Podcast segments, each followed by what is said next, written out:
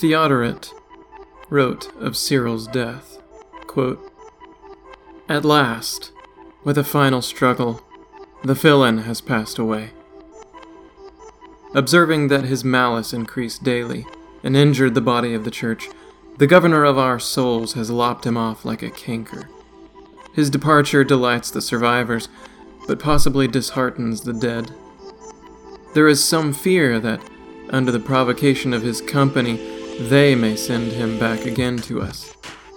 Care must therefore be taken to order the Guild of Undertakers to place a very big and heavy stone on his grave to stop him coming back here.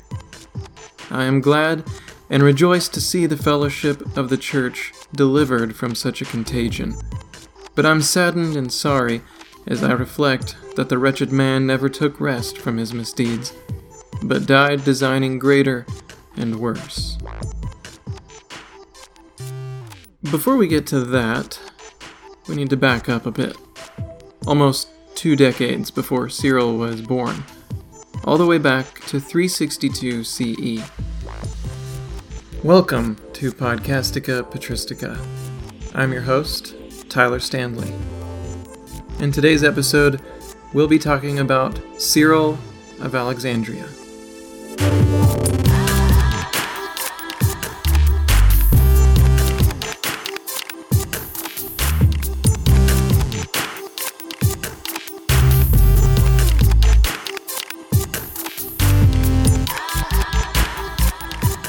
In 362, a newly orphaned teenager named Theophilus took his infant sister and left the ancient Egyptian capital of Memphis, still a bastion of polytheism in a world quickly converting to Christianity, and found his way to the cultural capital of Alexandria. Having been instilled with the Christian faith by his parents before their death, young Theophilus sought out the Alexandrian church and enrolled himself in the catechumenate under the well known bishop, the hero veteran of the theological war against Arianism, Athanasius. The two orphans were baptized and taken into the care of the church.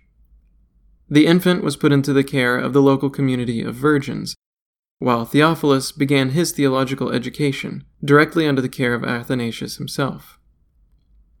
Athanasius died about a decade later, in May of 373. In the years leading up to his death, Theophilus had served as Athanasius's personal secretary. Now, remember in our discussions about Nicaea and Arianism, once the Nicene Creed was written, it was promptly forgotten by the Church. It didn't have an immediate authoritative position in ecclesial politics, so Athanasius's successor, Pope Peter II, was ousted by the Roman Emperor Valens, an Arian, who installed an Arian priest, Lucius. But don't worry, that didn't last long. Peter returned, and Lucius fled because the Alexandrian Christian populace actually didn't like Arians. Pope Peter eventually passed on the papal mantle to his brother, Timothy. During this time, Theophilus was rising in the ecclesial ranks, first as a deacon and a teacher, then as an archdeacon. It was also during this time that Theophilus's little sister grew up and got married. She moved to the city of Theodosiu, with her husband, where, sometime around 378, she had a son and named him Cyril. An important side note as we took pains to explain in our episodes on Nicaea and Constantine, it's often wrongly asserted that Constantine made Christianity the official religion of the Roman Empire, or that he made Christianity legal. But that isn't exactly true. Constantine was the first Christian emperor, but he merely reaffirmed his predecessor's edict of toleration for Christianity. The honor of making Nicene Christianity the official state church goes to Theodosius I, who ascended to the imperial throne in 379.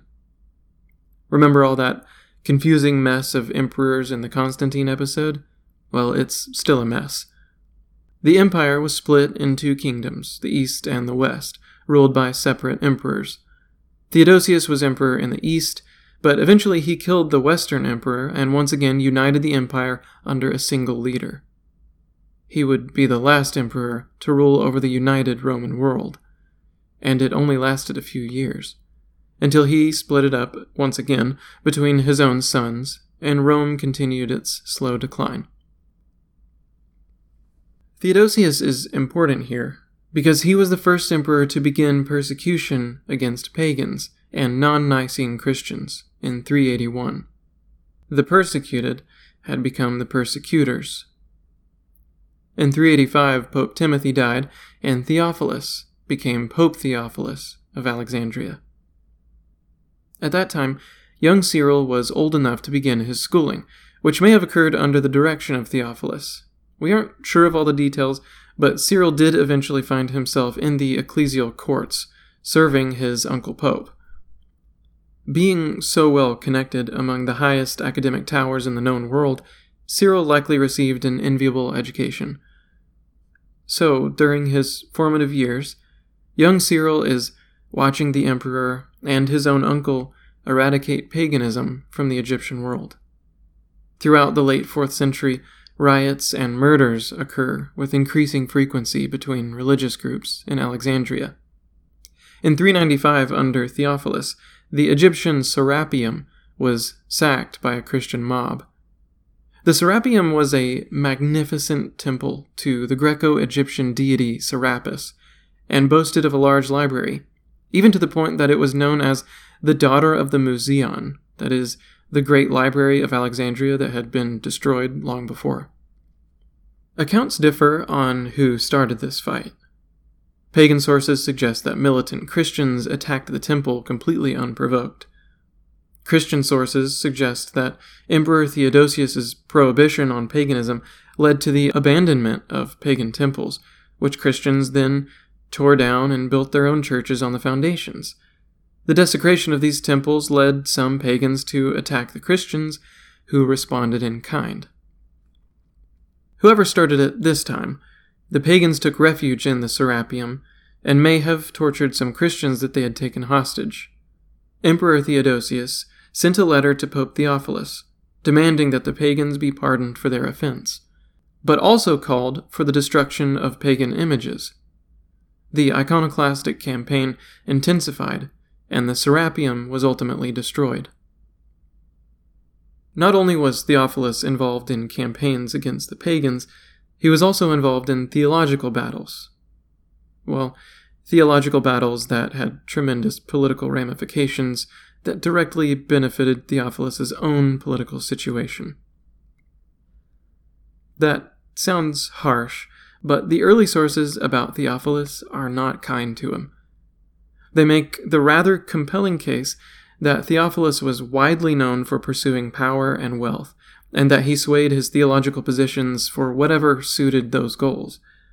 The ancient church historian Socrates even claims Theophilus's nickname was Amphallax, which means something like flip flopper. One older English translation rendered it as weathercock.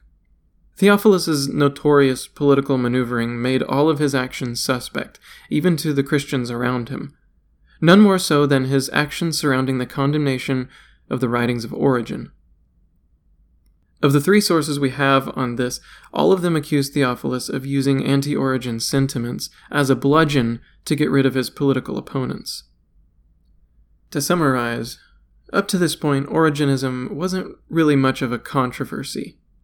Origen was widely read and widely accepted. A few vocal and influential opponents, like Epiphanius of Salamis and St. Jerome, had spoken out against Origen, but it hadn't gained a lot of traction. Epiphanius's big objections included his somewhat justified but overblown belief that Origen's teaching led to Arianism. Listen to the episode on Arius to see the connections there. But the beginning of Origen's posthumous problems is mired in the political intrigue surrounding Theophilus. By the late 6th century, Origen's teachings will be formally condemned as heretical, but it all started back here in the late 4th century. Theophilus, in a letter addressed to the monks in the desert of Nitria, made a comment about how God was incorporeal, that God did not have a body or physical form. The monastic movement in Egypt was quite large at this point, and the surrounding desert of Nitria was a hub of their ascetic activity. these monks protested and apparently rioted, demanding that Theophilus recant these heretical claims and denounce the writings of Origen, who was the primary source for this blasphemy.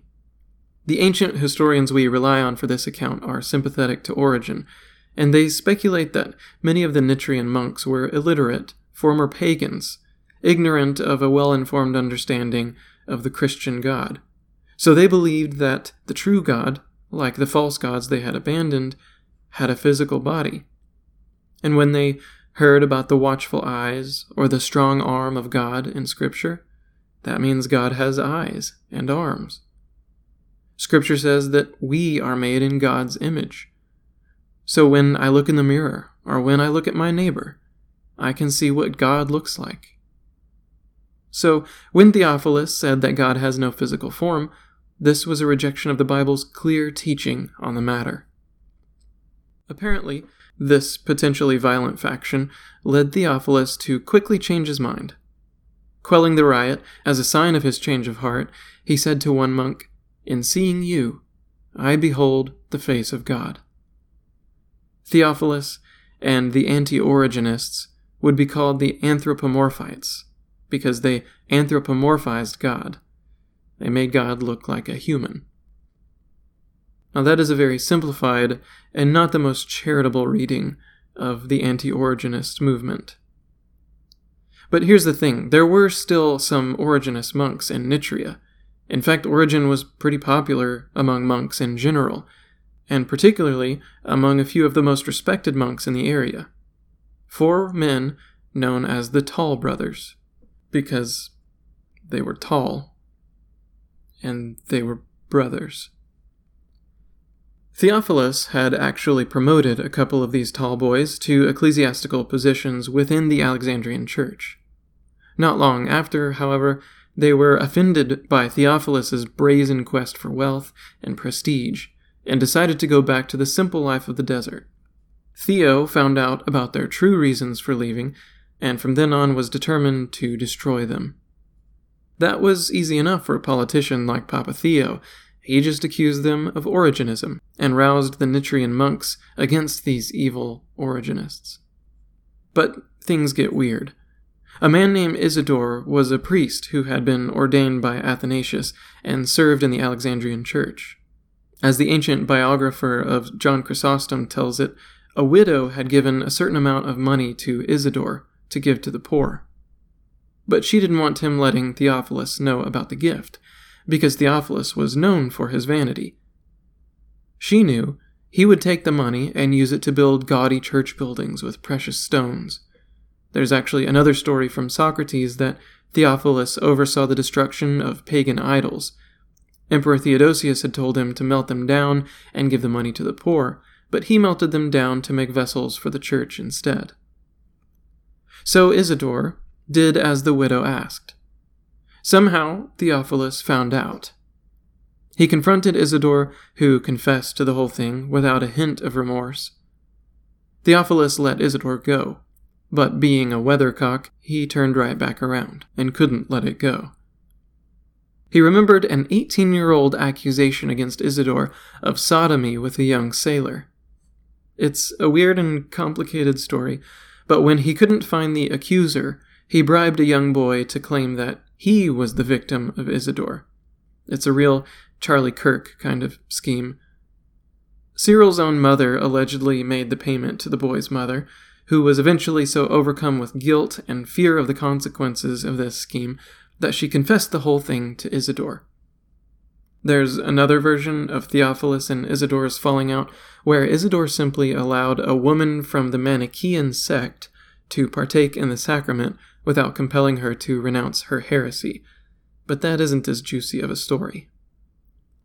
Theophilus, of course, has his own version of the story. By his account, Isidore had already been cut off from communion by other bishops for a variety of reasons, and the Origenists were aligning with him. The story about the young boy and his mother is also very different. He claims that they were upset about the destruction of the Serapeum and attempted to rouse the pagans against himself. She accused Isidore of some unspecified transgression, and Isidore's friends attempted to buy her silence by enrolling her into the rank of widows within the church, where she would be financially cared for. Either way, Isidore fled to a monastery in the surrounding desert of Nitria. And so now we're back to the monks and the tall brothers. Theophilus convened a bishops to condemn the heads of the monasteries on spurious charges of doctrinal error, without calling the monks to defend themselves. Then he set up five foreigners in positions of power within the Egyptian churches to further solidify his control. Having bolstered his power, he ordered the expulsion of the heads of the Nitrian monasteries, including the Tall Brothers, who went to Alexandria to protest and ask why they had been expelled. Palladius recounts the events as follows quote, Theophilus stared at them, like a dragon with bloodshot eyes, glaring like a bull. In his uncontrollable temper, he was livid one moment, pale the next, the next again smiling sarcastically. He took the vestment upon the shoulders of the aged Ammonius, one of the tall brothers, and twisted it around his neck with his own hands, punching him in the face, making his nose bleed with his clenched fists, and shouting, Anathematize Origen, you heretic! When the only point at issue was the petition on behalf of Isidore. This is the way with bad tempers.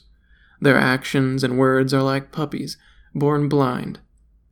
So they returned, all blood-stained, to their monasteries, without receiving an answer, and continued their usual life of austerity, sharpening their natural powers by the study of scriptures, through which we win salvation.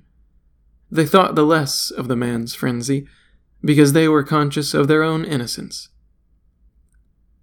The tall brothers were then forced to flee taking a large number of like minded monks and Isidore with them to Constantinople, and took shelter with the bishop there, our old friend John Chrysostom. Well, guess what? Theophilus has a pass with Chrysostom. Apparently, Theophilus was opposed to St. John's appointment to this position from the very beginning. Old Johnny Goldenmouth, hospitable as he was, received the exiles, but seeing as they were in dispute with their bishop, he did not want to overstep, without knowing Theophilus' side of the story. And so he didn't let them participate in communion. John attempted to negotiate with Theophilus on behalf of the refugees, but Theophilus wouldn't have it. He took the opportunity to launch a full scale war against the Bishop of Constantinople. At this point, Theophilus basically dropped his concern about the monks and turned his attention to Chrysostom's widely known love for the teachings of Origen. Theophilus's hypocrisy was rather evident. As I said, the Nicene Creed was not immediately enforced after the council, but the canons were. On the one hand, Theophilus accused Chrysostom of accepting the tall brothers into communion despite the fact that they were not in good standing with their own bishop. This would have been a violation of the canons of Nicaea.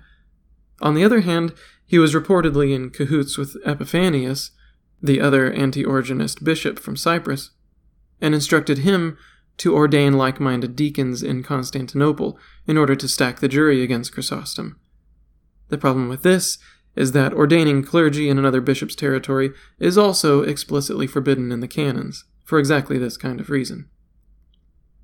The story is rather long and complicated. There were numerous letters and threats, riots, appeals to the Empress Eudoxia, and an eventual council at a place called the Oak. I have a bonus episode recounting the events leading up to and following the Synod of the Oak about Theophilus's fight against John Chrysostom and the eventual expulsion and death of St. John. Go to patreon.com slash podcastica patristica for more information on how you can listen to that. The earliest for sure date we have for Cyril's whereabouts is at the Synod of the Oak in 403. Well ensconced among the ecclesial elites of Alexandria, Cyril journeyed with Theophilus to Constantinople, to the Synod of the Oak, where Theophilus was to have Chrysostom condemned and exiled. Again, Theophilus's hypocrisy was not lost on his opponents.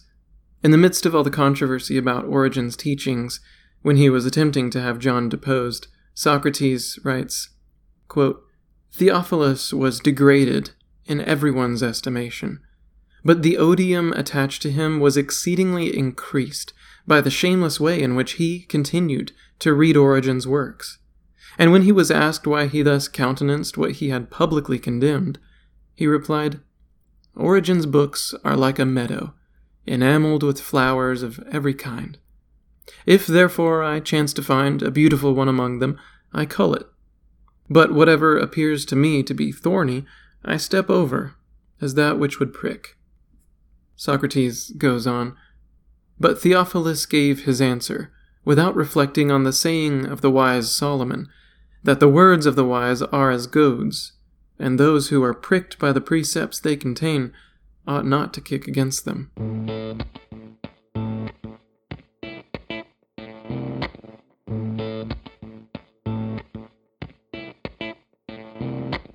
Theophilus died on October 15th in 412 CE.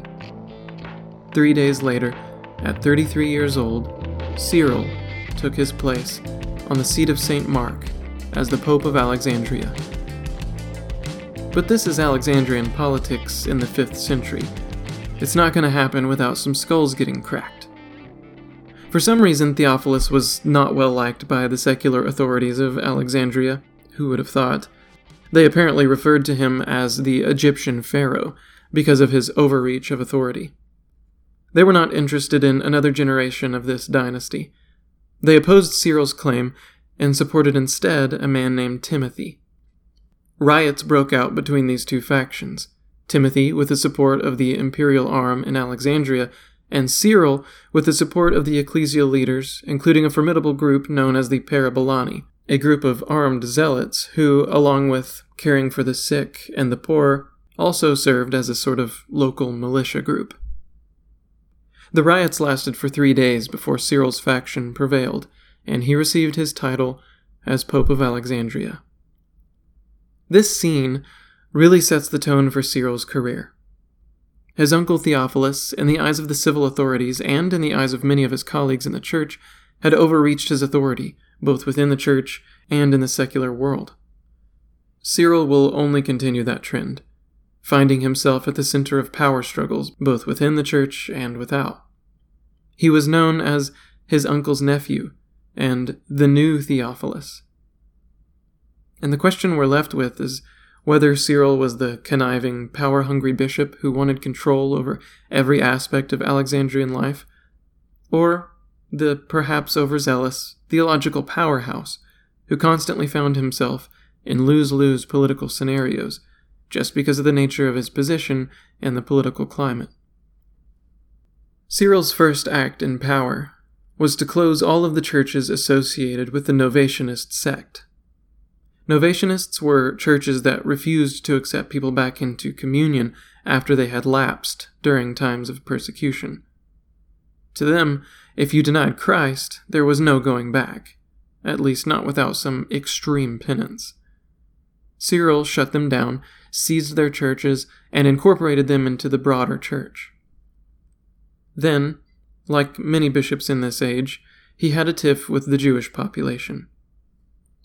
According to the Christian sources, the Roman prefect Orestes, a Christian himself, was reading a public edict, new rules regarding public theatrical shows. From what I can tell, he wanted to prevent these shows from inciting mobs. Apparently, these shows typically occurred on the Sabbath, and the Jewish locals enjoyed attending them. As Orestes is giving his speech, in walks a man by the name of Hierax, a well known Christian. Socrates describes him as basically a hype man for the preacher. He was, in Socrates' words, conspicuous. Now, the Jewish attendees saw Hierax and believed, probably rightly, that he was there to spy on those attending the event, maybe even to incite their anger. And it worked. It was seen as a particularly grievous offense. Here's how Socrates describes the scene Quote, when the Jews observed this person in the theater, they immediately cried out that he had come there for no other purpose than to excite sedition among the people. Now, Orestes had long regarded with jealousy the growing power of the bishops, because they encroached on the jurisdiction of the authorities appointed by the emperor, especially as Cyril wished to set spies over his proceedings. He therefore ordered Hierax seized and publicly subjected him to torture in the theater. Cyril, on being informed of this, sent for the principal Jews and threatened them with the utmost severities unless they desisted from their molestation of the Christians. Notice what's happening here. While the Jewish citizens are listening to the civil authorities regarding their own civil liberties, Cyril's crew comes in to check on things. When Orestes, the one who has imperial authority, has the spy tortured, Cyril goes not to Orestes, but to the Jewish leaders and threatens them. Orestes isn't blind to what's happening here. Alexandria, at this point, has long had a significant Jewish population. And now Christianity isn't a backwater religion. It has spread rapidly, and now it's the official religion of the empire. Jewish worship was tolerated under both pagan and Christian leadership, but there was a great sense of philosophical hostility under Christian leadership specifically, because for the Jewish Romans, these Christians were claiming their own God, their own scriptures. Don't misunderstand, the hostility wasn't always dramatic or violent. Philosophical squabbling was always brutal between pagans, Christians, and Jews. Rhetorically, everyone went hard. But 5th century Alexandria was a violent world, and the Jewish population was caught in the crossfire of a bitter power struggle between the Roman prefect and the Christian bishop. At one point, in a ballsy power move, Cyril claimed to desire reconciliation and attempted to have Orestes kiss his Bible as a public sign of their cooperation. Orestes saw this for what it was an attempt to put Orestes in his place below the bishop, and he refused. Tensions rose between the prefect and the bishop, and a mob of 500 monks from Nitria, loyal to Cyril, attacked Orestes in the streets of Alexandria, decrying him for being unbaptized. Orestes attempted to explain to them that he had indeed been baptized by Bishop Atticus of Constantinople. It may or may not be a coincidence that Cyril was not a fan of Atticus, because he was a fierce defender of John Chrysostom and was leading efforts to have John return to Constantinople. One scholar has even argued that the controversy over John Chrysostom was the central point of tension between Orestes and Cyril. Back to the scene. A stone struck Orestes, gashing his head open. Local Alexandrians came to his aid and rescued him from the mob just in time. After the incident, Orestes found the man who threw the stone, a man named Ammonius, not the same one of the Tall brothers, and proceeded to torture him to death. Cyril was able to get a hold of the body and laid it in repose for public viewing, and declared Ammonius a martyr. Apparently, Cyril's ploy was easy to see through, and the public didn't take the bait. Ammonius was not killed for refusing to renounce Christ, which is what it means to be a martyr. He was killed for attempted murder of a government official. In the ongoing struggle, things continued to escalate and came to a head with a brutal public assassination. Alexandria was the seat of philosophy in the ancient world. It boasted of some of the greatest minds Philo, Ptolemy, Plotinus, Origen, a long tradition of Neoplatonism. The Alexandria of Cyril's day produced a scholar of brilliant intellect, the child of a renowned mathematician who surpassed their father's brilliance. But this philosopher was unique. This philosopher was a woman. Hypatia was by no means the only female philosopher but it was still relatively uncommon for a woman to hold that position. Not only was she a brilliant thinker, she was also a skilled diplomat. She took in Christian students and associated with government officials. She was respected by all pagan, Christian, Roman, Egyptian.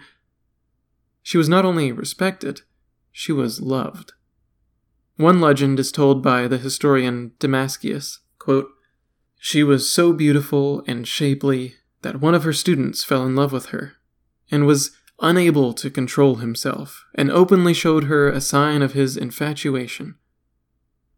She gathered rags that had been stained during her period, and showed them to him as a sign of her unclean descent, and said, This is what you love, young man, and isn't it beautiful?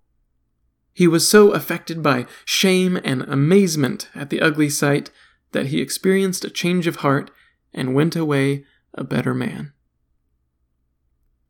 Hypatia, being a beloved public philosopher, had a good relationship with Orestes. In fact, she enjoyed the privilege of having freedom to speak in his court, a privilege not enjoyed by Bishop Cyril.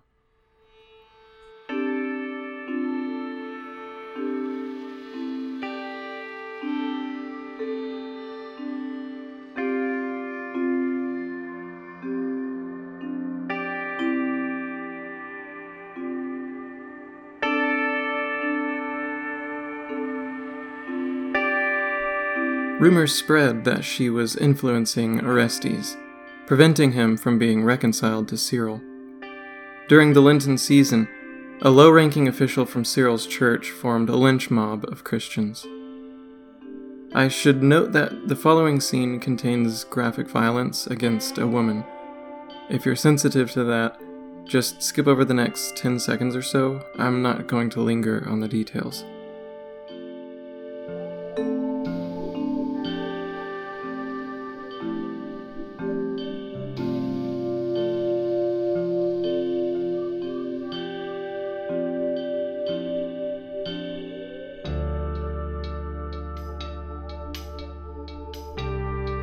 As she was returning home one day, the mob attacked and dragged her from her carriage into the church in the Caesareum. They stripped her and stoned her with broken tiles. After tearing her body in pieces, they took her mangled limbs to a place called Cinaron and there burnt them. Socrates says that the event stained the reputation of Cyril and the whole Alexandrian church.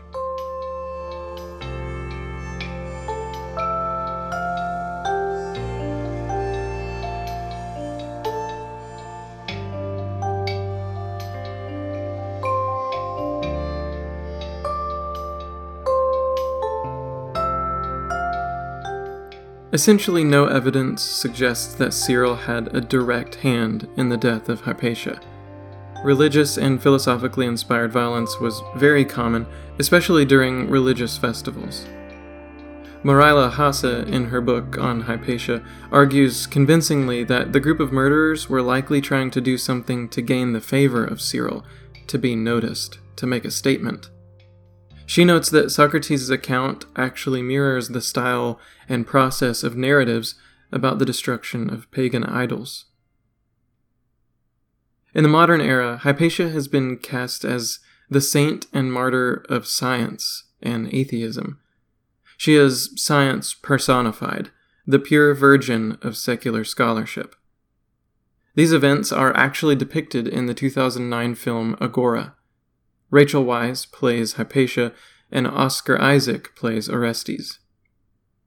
It's an interesting movie, and as I understand it, fairly accurate in its portrayal of violence in the 5th century. In it, Hypatia is represented as the honorable atheist who is persecuted for her love of science and truth, while Cyril is represented as the evil, violent church who was blinded by religious bigotry and zealotry.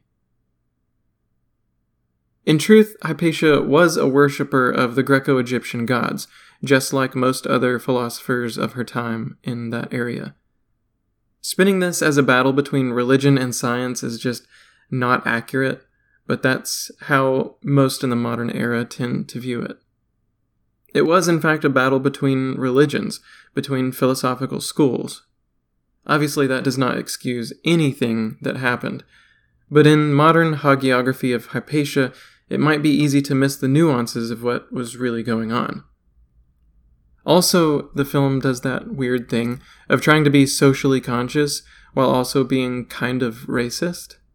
Hypatia, the good and noble virgin atheist, is represented by the very white British actress, while the evil bad guy is portrayed by the dark skinned Egyptian native. I mean, all of these people were Egyptian. Why is the bad guy the only prominent Egyptian in the film? Anyway, despite its flaws, it's an interesting film that I think is worth checking out, if only to see a depiction of 5th century Alexandria.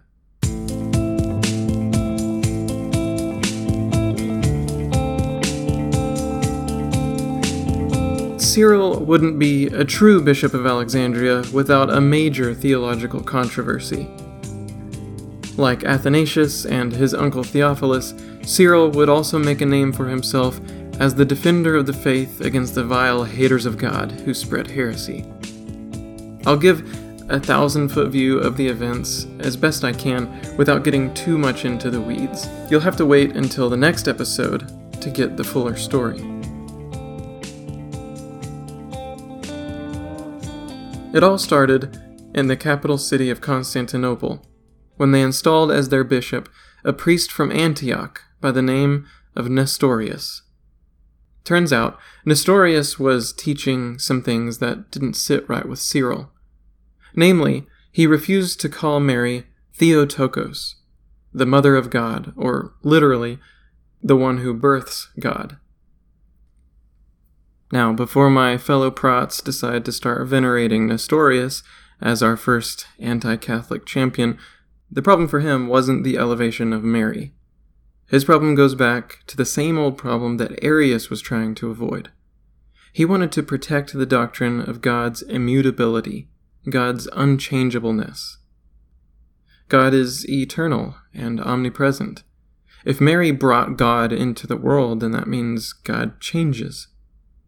He also wanted to protect the doctrine of Christ's humanity, a point that people in the Antiochene tradition from which Nestorius came were particularly interested in.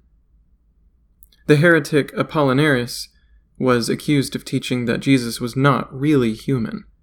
He didn't have a human soul or a human mind. He had a divine soul and divine mind. Jesus, the body, was just the skin and bones that the Logos used like a puppet. This is just as unacceptable to Nestorius as the belief that the divine creator could undergo some sort of change. So he didn't want to call Mary Theotokos. He also didn't want to call her Anthropotokos, the one who gives birth to man, as others did, though he was more sympathetic to this term. Instead, he called her Christotokos. Christ, he believed, has two complete natures, two prosopa, persons in Greek, the divine and the human.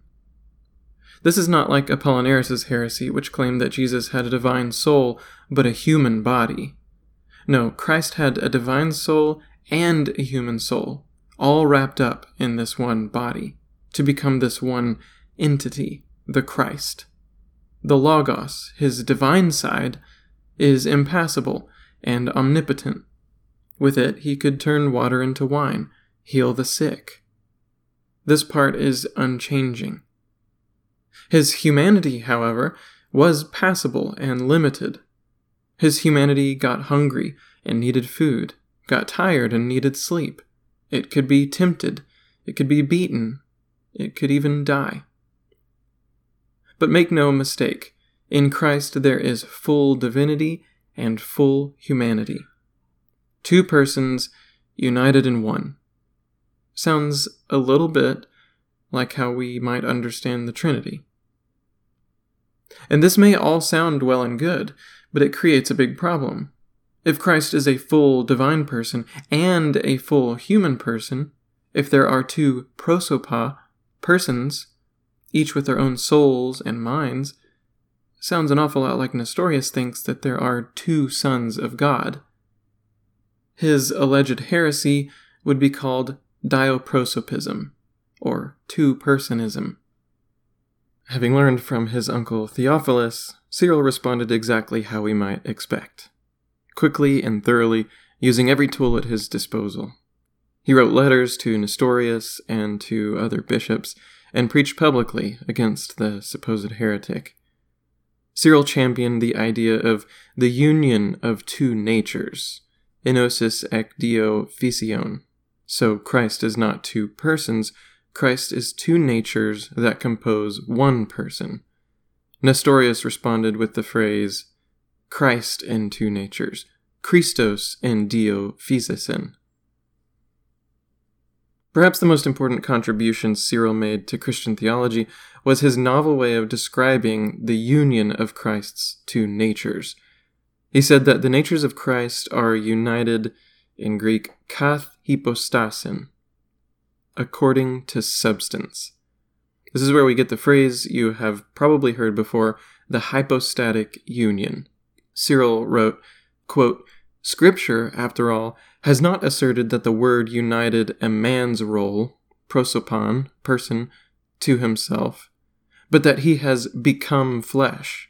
But the Logos's becoming flesh is just the fact that he shared flesh and blood like us, made our body his own, and issued as man from woman without abandoning his being God and his being begotten of God the Father, but remaining what he was when he assumed flesh as well. This is the universal representation of carefully framed theology. This is the key to the Holy Father's thinking. This is why they dare to call the Holy Virgin Theotokos, not because the Word's nature, his Godhead, originated from the Holy Virgin, but because his holy body, endowed with life and reason, was born from her, and the Word was born in flesh because united to this body substantially. Hypostasin. Nestorius believed Cyril was compromising the fullness of both aspects of Christ, which is not a small problem. Cyril seemed to teach, in Nestorius's mind, that the humanity and the divinity of Christ were mixed to form something new. You get 50% man, 50% God to form 100% something different. Not totally divine, not totally human. If Christ is not totally divine, then how does he have the power to forgive? For only God can forgive. If he is not totally human, how can he be tempted as we are, and experience our nature, and thus redeem it? As Gregory Nazianzen said, that which Christ has not assumed cannot be redeemed. So for Nestorius, what Cyril was teaching had a direct implication on how God is even able to redeem humanity. Cyril rallied all the bishops and monks he could, starting with the third major ecclesial power in the Christian world, Pope Celestine of Rome. Nestorius responded by appealing to his friend Emperor Theodosius II. As the controversy heated up, the emperor agreed to host an ecumenical council to settle this issue once and for all. I'll read David Wilhite's timeline of the events here from his book, The Gospel According to Heretics. On November 19th, in the year 430, the emperor invites leading bishops to Ephesus. Mostly from eastern provinces, but others were also invited. Also of interest, the council met in the great church dedicated to Mary, which must have made for a formidable space in which to deny the title Theotokos, Mother of God. June 7th, 431, the date is set for the council to begin. The council is delayed as it waits for bishops from the west and from Syria. The most notably late is John, Patriarch of Antioch. June 22nd, 431. With 154 bishops present, Cyril begins the council even though the absent bishops of the West and Syria still have not arrived. Candidian, the official representative of Emperor Theodosius II, objects to Cyril's actions. Nestorius refuses to acknowledge the validity of the council and does not attend the council. Cyril has Nestorius deposed in absentia. Cyril's formula that Christ is one hypostasis is accepted, without definition, which will be important for later debates. June 26, 431, John of Antioch arrives, but refuses to recognize the council. John summons his own council with 50 bishops and with Candidian's support, denouncing Cyril. July 9, 431, representatives of Rome arrive, supporting Cyril. In early August, the new representative of the emperor, John, then arrests Cyril, Nestorius, and the bishops of Ephesus sending the other bishops home. September 11th, Cyril persuades the emperor, allegedly bribes him, and Nestorius is deposed. Nestorius returns in shame to Antioch to be a monk. Cyril returns, without permission, to Alexandria. For most of the church, particularly in the West, Cyril's council in Ephesus would be known as the Third Ecumenical Council. Nestorius's supporters would view it as Cyril's false synod.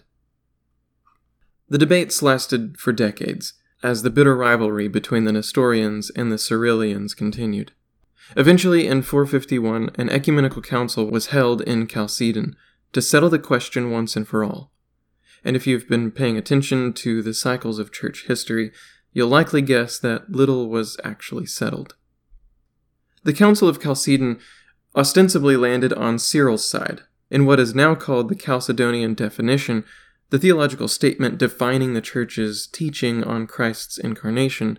It states, Born of Mary, the Virgin Theotokos as to the manhood.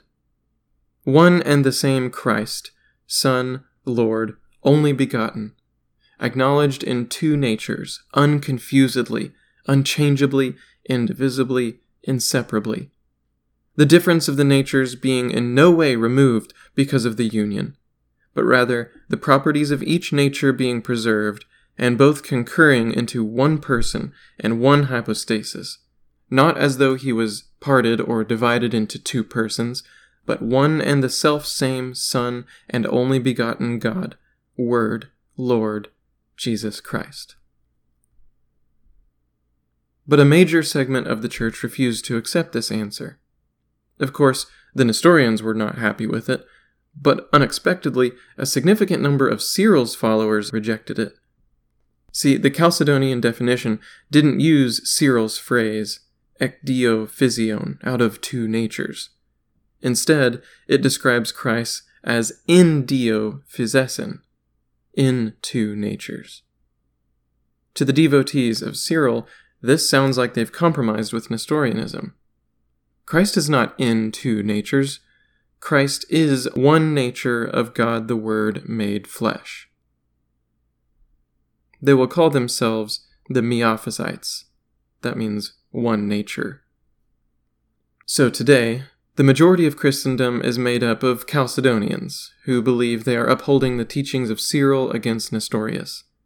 But there's also a large number of non Chalcedonian Christians in the Eastern Orthodox Church who believe they are preserving the teaching of Cyril. Also to be found today are Nestorian Christians, who still wish to emphasize the distinction between Christ's divinity and humanity in order to preserve both.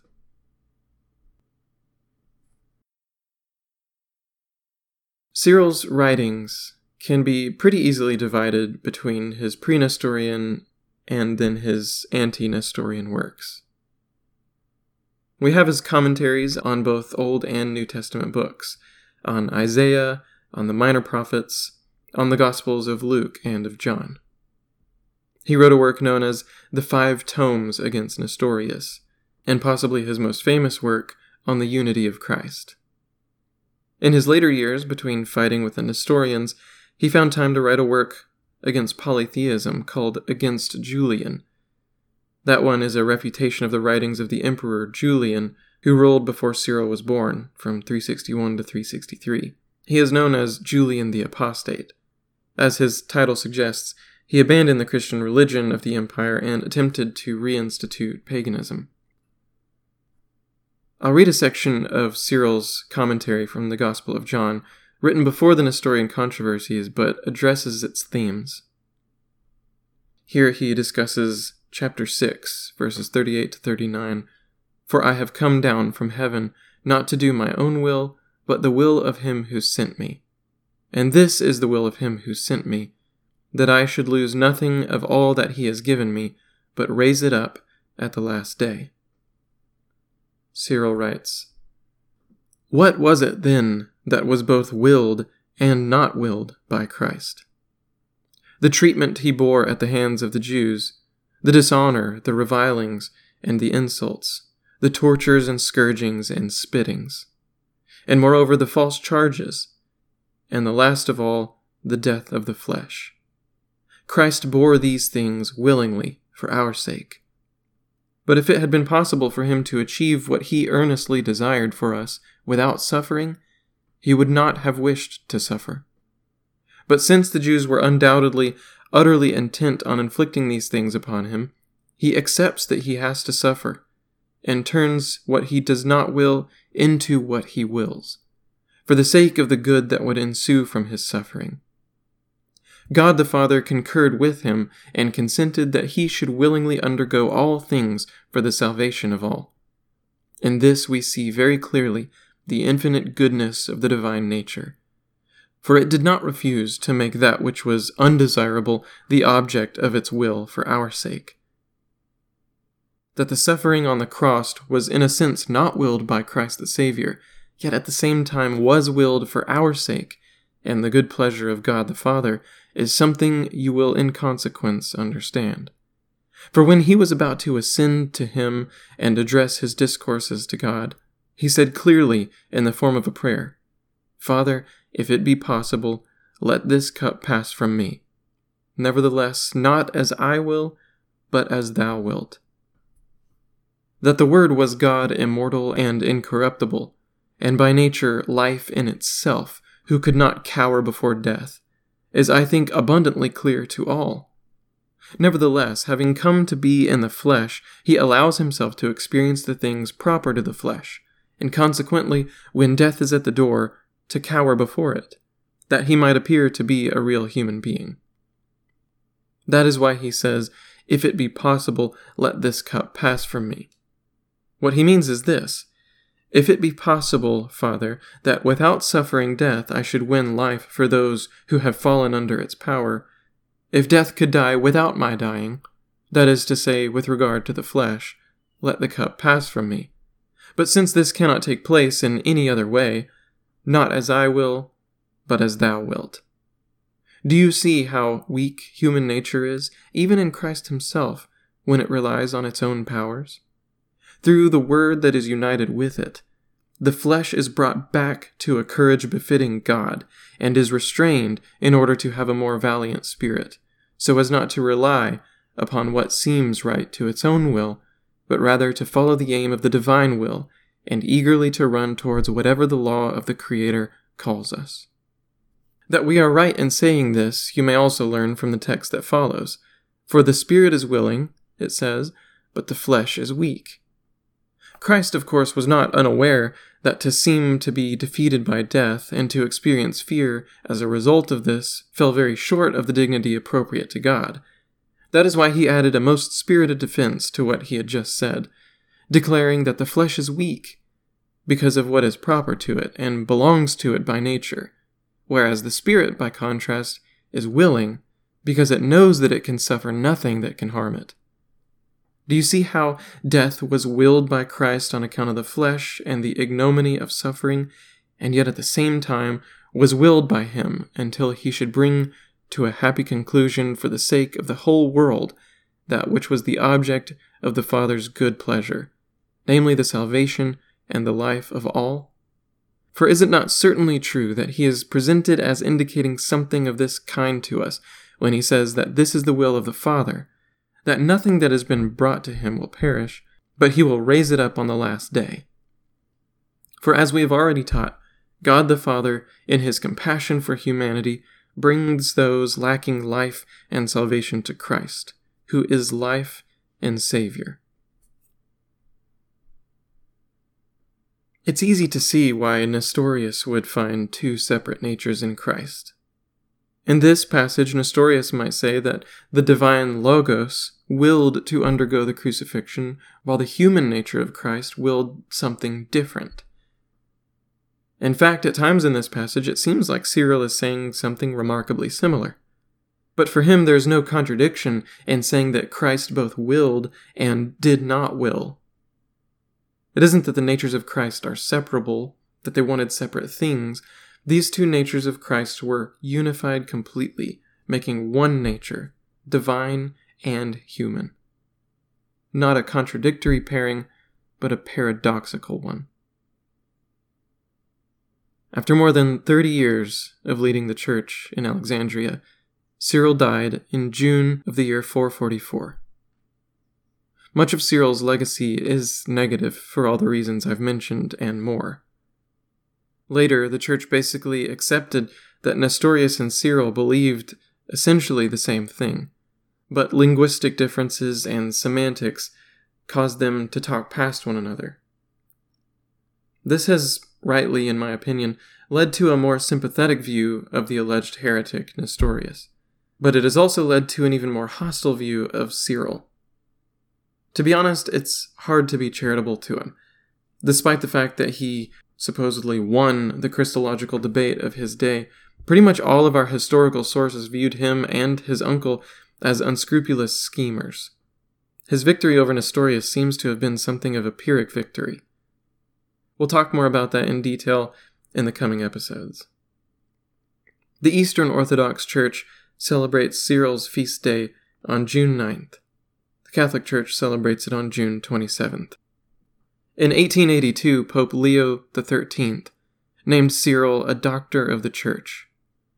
Perhaps it's no coincidence that at this time in the 19th century, the doctrine of Mary was a central issue to the Catholic Church. After continued pressure from bishops, Leo XIII's predecessor, Pope Pius IX, commissioned a group of theologians to begin formulating a dogma of the Immaculate Conception, which was eventually adopted with the approval of over 90% of the bishops. Leo XIII continued the trend of Marian devotion, and following his predecessor's example, emphasized Mary's motherhood and even her role as co redemptrix with Christ. He wrote a record number of encyclicals on the Rosary and instituted the custom of praying the Rosary every day in the month of October, earning himself the moniker of the Pope of the Rosary. So it makes a certain amount of sense that, in a time when the Catholic Church was codifying their doctrine of Mary, they would recognize Cyril, the defender of the Theotokos, as doctor of the Church, and thus recognizing his writings as authoritative.